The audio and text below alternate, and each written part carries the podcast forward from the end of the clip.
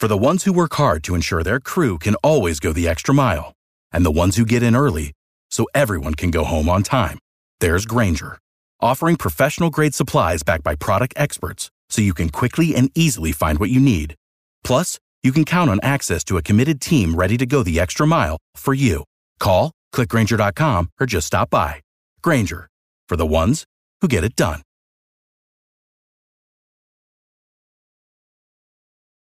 Every team, every topic, everywhere. This is Believe. What's going on, everyone? Welcome to the newest episode of the Going Long podcast. I'm your host, Zach Neel. We are officially in Washington week to uh, help preview the game between the number eight Oregon Ducks, number six Washington Huskies. I bring on Christian Caple, former writer of The Athletic, uh, now the owner of OnMontlake.com, a great substack covering the Washington Huskies. He's been covering the dogs for a long time. He helps me jump into this game, look at some of the matchups, um, kind of predict a little bit of the outcome. Really good episode for you today. Let's get into it.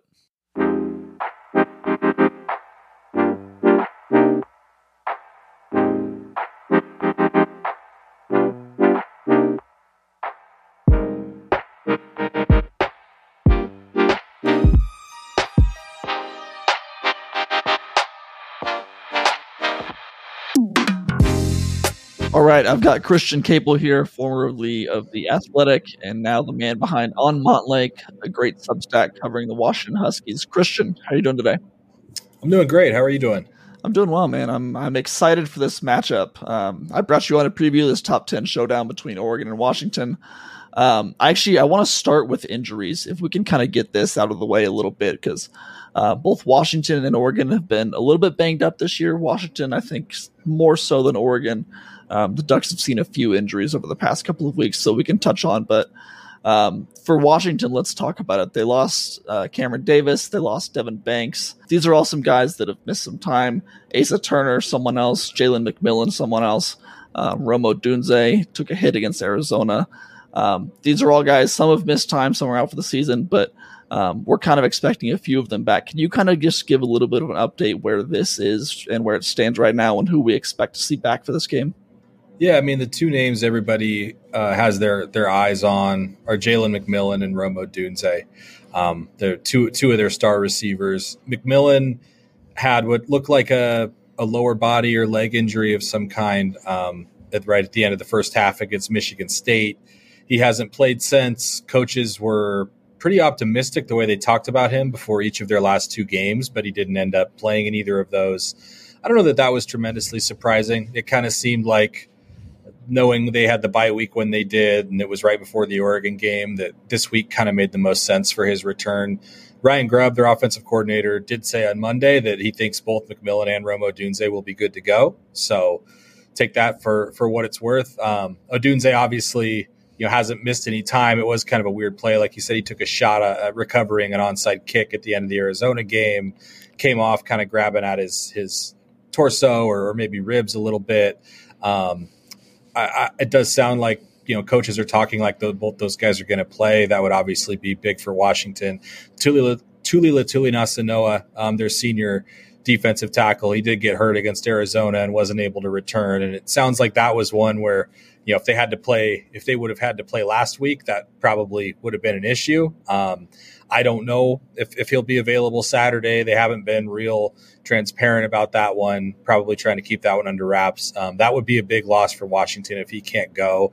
They have some bodies at D tackle. They don't have a ton of experience depth there. And after those two starters, um, Letuligasenoa and uh, Ulumoo Ale, uh, there, there's a bit of a drop off. So that would um, that would be one that would impact them. You mentioned Asa Turner saw him coming off the, the field at practice today with a club around that injured hand.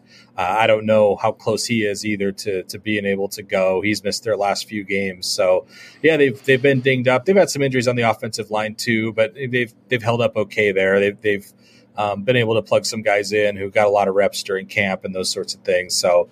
Um, from an injury standpoint, all eyes I think are on those two receivers and, and on Letuligasenoa there in the defensive interior. Okay, you mentioned that offensive line. We're gonna we're gonna get to, to that in a little bit because I think they've been really impressive up front. But first of all, let's just talk about this matchup in general. It's not hard to argue that this is the biggest game that these two teams have faced against each other, uh, maybe ever. Um, first time it's in the top 10, I believe. There's conference title ramifications, college football playoff ramifications. You got two Heisman contenders. You got two, two maybe three Biletnikoff contenders in this. Um, this is the last time these two will face each other in the Pac-12.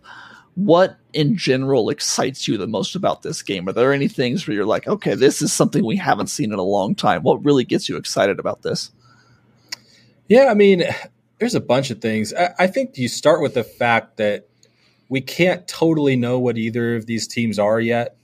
You know, and, and I think it, it seemed like the schedule was sort of set up that way. That mm-hmm. you know, Oregon had a, a, a, decent test there in the non-conference going to Texas Tech.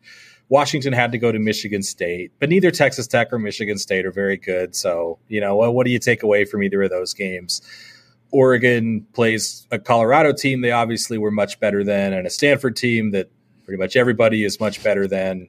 Washington plays Cal and Arizona, two opponents that nobody's going to be, you know, real impressed if, if you beat either of them. So, yeah, I think everybody kind of had this circled as like both these teams should be five and zero. Oh. Both these teams are getting a bye week to get as healthy as possible going into it, and let's find out what Washington and Oregon are, are really about. So, I think you know just knowing that we're going to come out of this weekend with a a Pac 12 favorite. I think uh, between those two teams, especially kind of with the way that USC has looked pretty vulnerable the last two weeks. Um, that's exciting. You mentioned it's the first ever top 10 matchup between these two teams. It's kind of unbelievable. You go back through history. I mean, this rivalry is so bitter and so fun. And these teams really aren't ever really good at the same time. Yeah. Um, you know, Oregon absolutely dominated Washington for for years, and mm-hmm. none of those Washington teams were were all that great. I mean, 2013 is kind of the one game that comes to mind a little bit. That was the first time College Game Day ever came to UW, and Marcus Mariota played. I mean, one of the best games anyone's ever seen from an opposing quarterback at Husky Stadium that day, and you know, it was a little bit closer than some of the games in, in the recent years had been, but you know, I think Oregon still won by 14 or 21 points. So, um, you know, this especially coming off last year's result, right? It was such a classic, such a tight game in Eugene, and the same, you know, 60 year quarterbacks from that matchup are back, and a bunch of different skill guys who played in that game are back. Um, it's just, it's, it's, like you said, I mean, it's one of the most anticipated games in rivalry history, and it's it's really cool too that it's the last time they'll play each other in the Pac-12. It's a little bit of a precursor for for what the Big Ten can expect from Washington and Oregon in the coming years and like you said, I mean, there's there's so much history in this game, but I think one of the things that's most exciting and intriguing from our perspective is that we are going to learn so much about both of these teams because of who they've played, because of who they haven't played. I mean, like you said, the two marquee matchups for both schools. I mean, was uh, Texas Tech for Oregon and Michigan State for Washington, and uh, you know those looked good on paper going in, but I don't think they got the test that either of them were really expecting. Oregon a little bit more so, but that's more of their own fault that they struggled down in, in Lubbock than something that Texas Tech did. So um, that's one thing I'm looking forward to the most as we get to see. We've we've asked these questions for five six weeks now. Hey, is Oregon's defense really this good? Hey, is Washington's offense really this good? We're finally going to find out because they're going to go up against the best competition they have all year. Um, let's talk about Michael Penix in particular, real quick it appears that he's gotten better this season by all accounts, and that was coming off of a really incredible 2022 season. Um, where do you think he's made the most strides so far this year?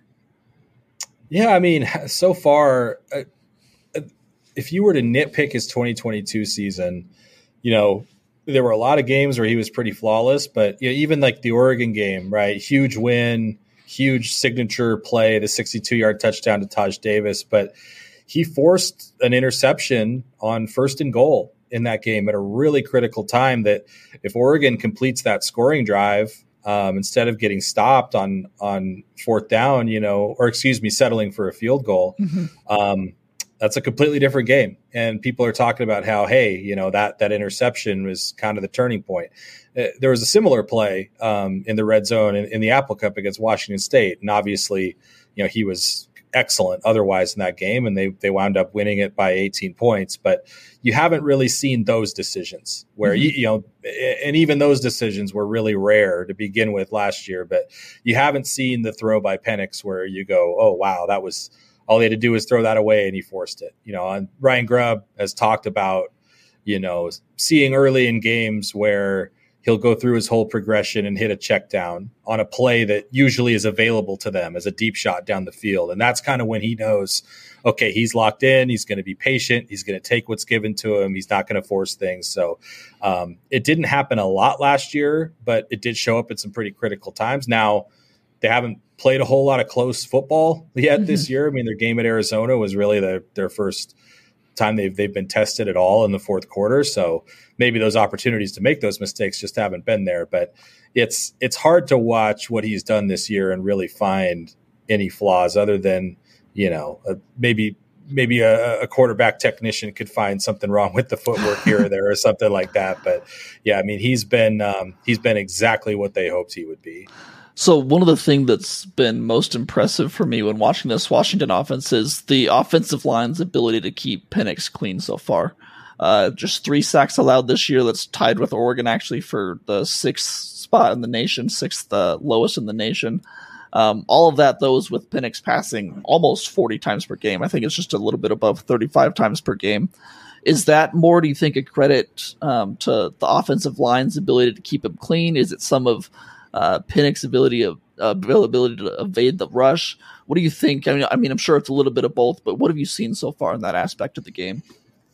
Yeah, I think the offensive line has been really good. Um, they're they're especially talented and experienced at the two tackle spots with Troy Fautanu and Roger Rosengarten. So, you know, if, if, you if you assume that the the defense's best pass rushers are coming off the edge, you know, those are those are two guys who are pretty well positioned to to limit that you know, against Arizona, they dropped seven or eight guys into coverage. And when you have a really good quarterback and a really good group of receivers, mm-hmm. that, that's a great way to prevent your quarterback from getting sacked. Is just hey, be so good through the air that you're forcing the defense to back everybody off, and and now you're you're dealing with three or four man rushes. So that presents challenges in other ways. But yeah, I mean, I I think he's he's pretty savvy back there. Um, just like he, you don't see him force a lot of throws he, you don't see him get too stubborn about hanging in the pocket. I think he's he's going to stick back there just as long as he can, even when he does sort of use his legs to move around. He's still looking downfield.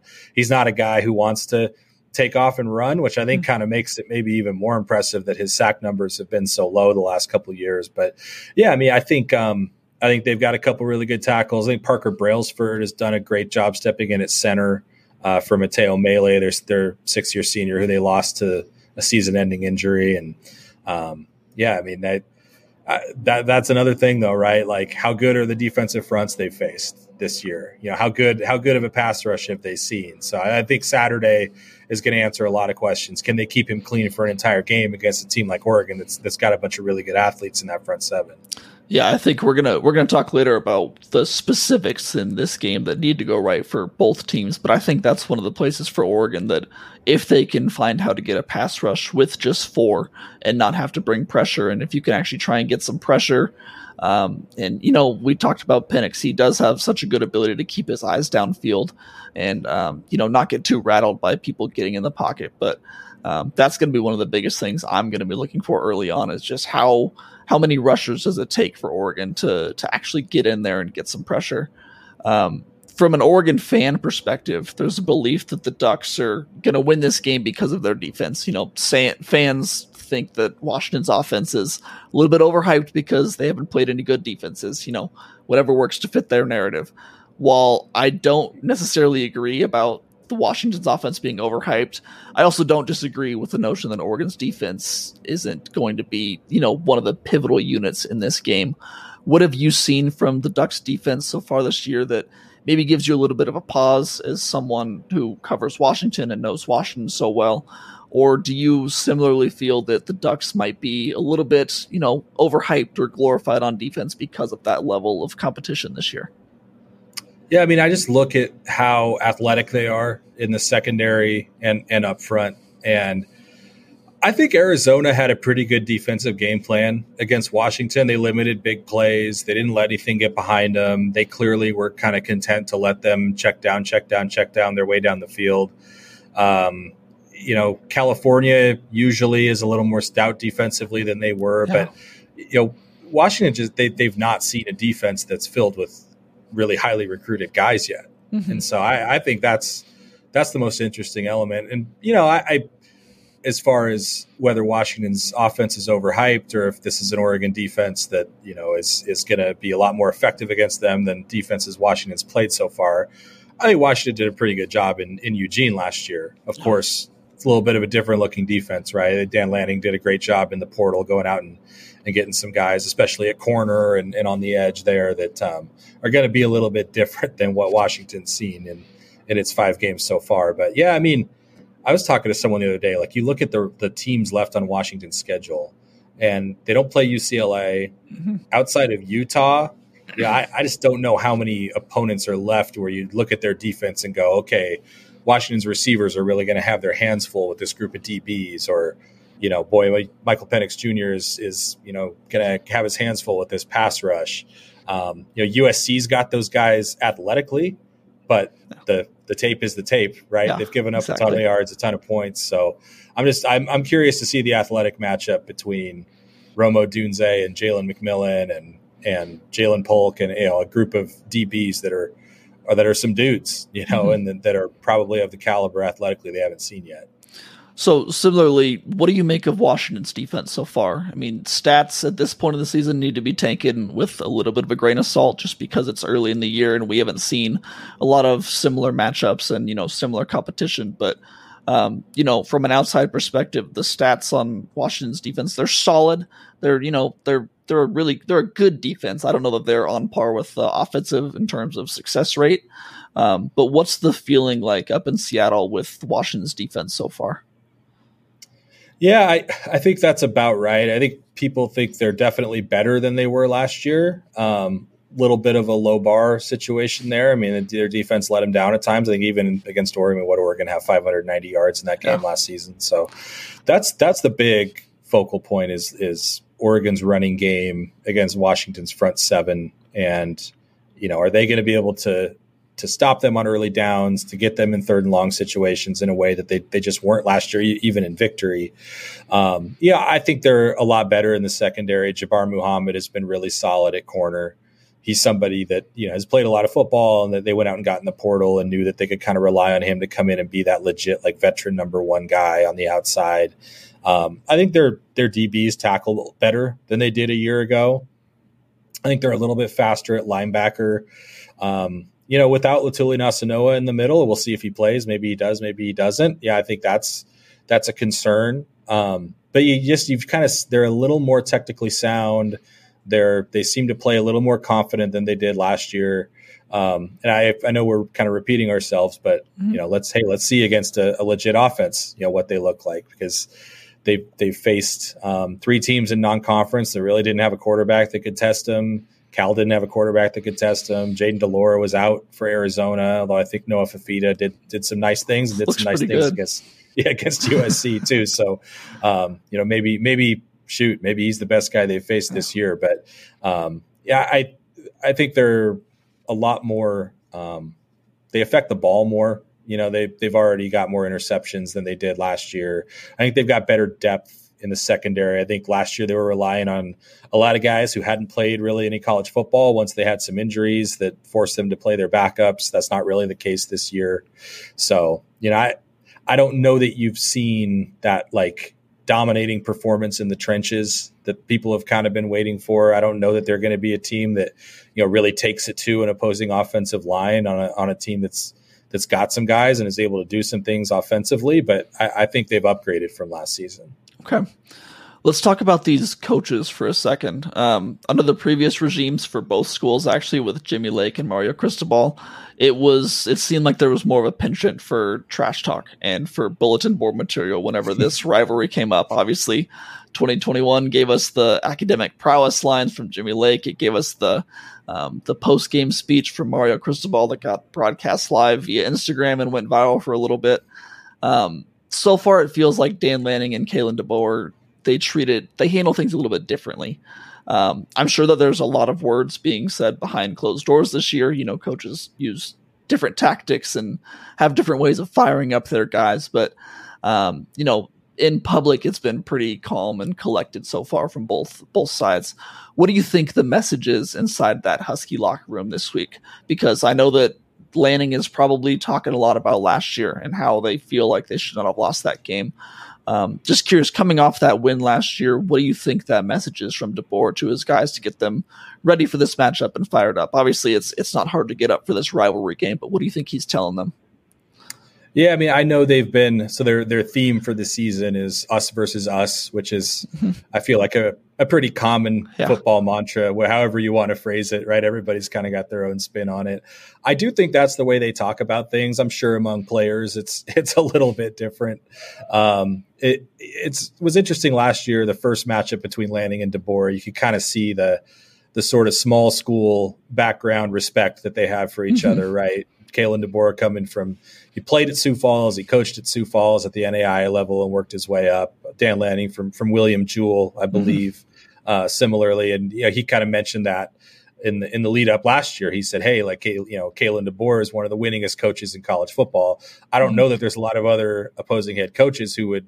Uh, kind of acknowledge his NIA success that way. So mm-hmm. NAIA success that way, excuse me. So I, I do think there's a respect there just because of kind of the the roots of, of, where both those guys came from. But um, you know, I I'm sure the message from DeBoer and from the coaching staff is like, look, if if you bought into the us versus us and it's all about Washington and all that, and it got you this far, you know, it it doesn't change this week, right? Like it's it's Oregon. It's it's you know I'm sure those guys remember last year how especially defensively how much of a handful Bo Nix and Bucky Irving and Troy Franklin were, and you know just how kind of relentless they are in the running game, and and um, you know they'll have their own.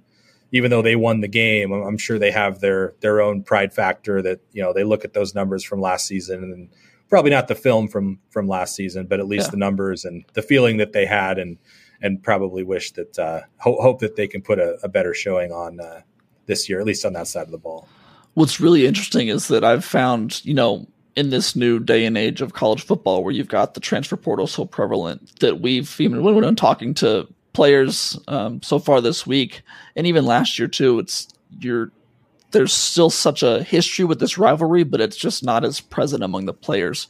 You know, we talked to um, several players today, and they're saying, "Oh yeah, I learned a lot about this rivalry." You know, incoming transfers, and um, you know, a lot of the players on Oregon's team. There's there's been so much roster turnover this year that there was a lot of players on this team that were not there last year. So, um, you know, I don't know how much they'll use that to their advantage to get them fired up. I know that some players certainly will, but um, it's just interesting how rivalries kind of play out now in this day and age of college football where you have such roster turnover year after year. Yeah, I mean, I, I remember talking to Taki Taimani after he mm-hmm. transferred, and it's just it's interesting. Like, it's it is sort of the the businessification or the the mm-hmm. pro the professionalization of college sports a little bit. Where, yeah, you don't there's there's rivalries between fan bases in the NFL a little bit. You know, mm-hmm. Cowboys 49ers or or you know Steelers, Ravens, or whatever it mm-hmm. is. Um, but it, the players don't get as into that. Yeah. And I think, you know, that's especially with the transfer portal, you you find the situation that's best for you, that works best for you. You are playing college football. A lot of these guys believe they're going to play in the NFL. So you're playing college football. It's it's it's a little bit of a means to an end. You know, you're trying to find the best situation for you, the system that's going to utilize your skills the best the school that's going to best put you on the map to prove yourself for the next level. And you know, that's not to dismiss it entirely. I mm-hmm. think there's a, a, a locker room full of guys at Washington that really, really enjoyed beating Oregon last year and really, really enjoy winning the Apple Cup. And you see it on social media. And you know, it's I I do think that coaches do a pretty good job of keeping the lid on during the week, but once the game's over, you, yeah. you, see the you see the winners talking up a little bit, and then you kind of start to get the like, oh, okay, yeah, like these guys, these guys wanted this one a little bit more than they wanted it last week. Definitely. It'll be interesting to see for both Oregon and Washington going forward in the Big Ten how that's going to change that professionalization, like you said, of sports where the, you know, there aren't as many rivalries to play. Hopefully that Washington will still play Washington State, Oregon still play Oregon State. But outside of that, outside of Oregon, Washington, they don't have as many rivals going into that conference. Um, just from a broader picture, it feels sort of like I I expect that this is not going to be the only time that these two teams face each other. Um, up to this point, all roads seem to point that it could be this is the first. I mean, that these two teams play again in the Pac-12 cha- uh, Pac-12 title game in Las Vegas. Um, who do you think gets in the way of that? If you were to pick one team, are there any other Pac-12 teams that you think really have a great shot at getting to Vegas, or would your money right now be on a rematch of these two? It's a good question. I mean, I, as long as Caleb Williams is healthy, I, I wouldn't count out USC entirely. Um, I, I, know there's a ton of questions about their defense, and you don't you don't play as many you don't play games the way that they've played the last two weeks without losing one at some point. Yeah. Um, but they get Washington at home, and you know, shoot, it, maybe they'll go out and lose to Notre Dame this week, and and you know that'll that'll kind of be, of course, for for purposes of the Pac-12 championship game, that doesn't really yeah. matter. But um, I I would still put USC in that conversation, you know, just begin and with injuries and everything, I mean, you just you just never know down the stretch. I, I would have look if Cam Rising was healthy, I think Utah mm-hmm. would would be right in that. Their defense is certainly good enough. Um, I think that you know, sort of those other teams that were expected to be top tier before the season, you know, or I don't know, the Oregon State's passing game is is good enough to have them in that conversation. So um, I do think the winner of this game comes out as as kind of the the national darling going forward as as the team mm-hmm. people talk about being the the potential Pac-12 champion. I wouldn't be at all surprised to see a rematch though. Yeah, I think that it's I, I just have a feeling that no matter who ends up on top in this game, it's gonna be like, all right, well, we'll see in a couple months because it it just seems like all roads are pointing to that. Um, I'm to get you out here on this. What is your general feel in this game? I'm not to necessarily ask you to make a score prediction, but if you had to forecast how you think this game is to play out, how do you think it unfolds?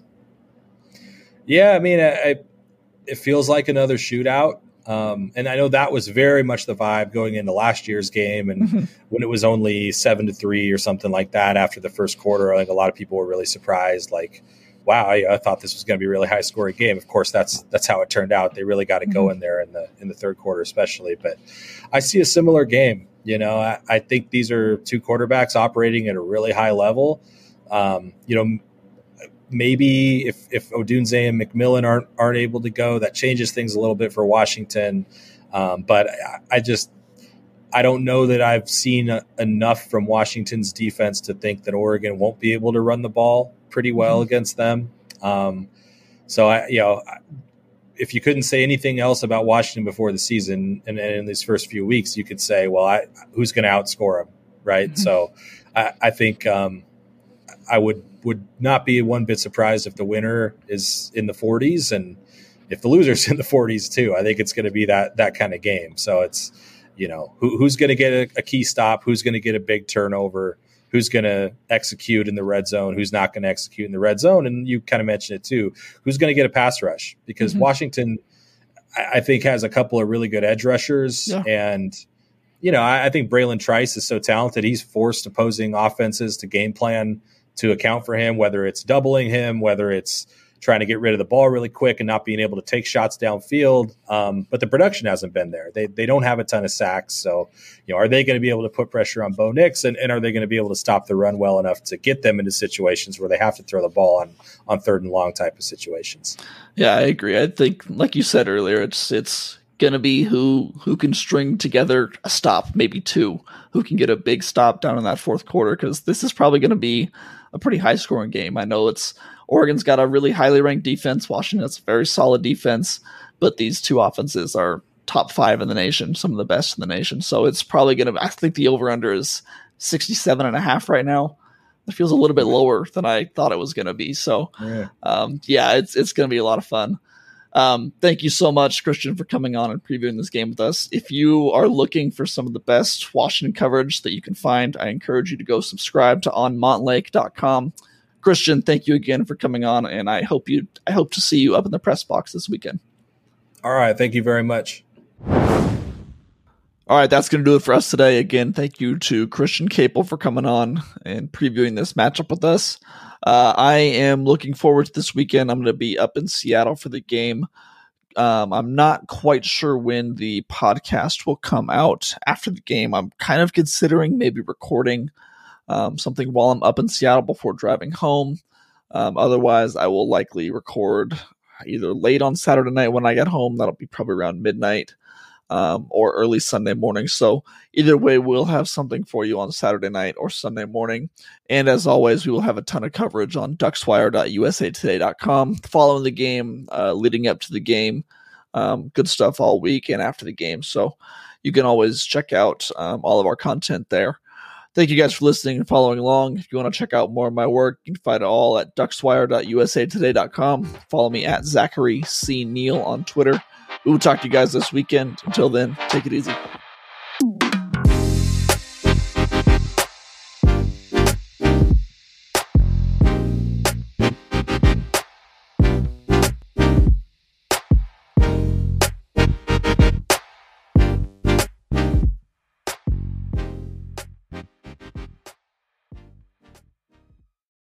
For the ones who work hard to ensure their crew can always go the extra mile, and the ones who get in early so everyone can go home on time, there's Grainger, offering professional grade supplies backed by product experts so you can quickly and easily find what you need. Plus, you can count on access to a committed team ready to go the extra mile for you. Call, clickgrainger.com, or just stop by. Grainger, for the ones who get it done.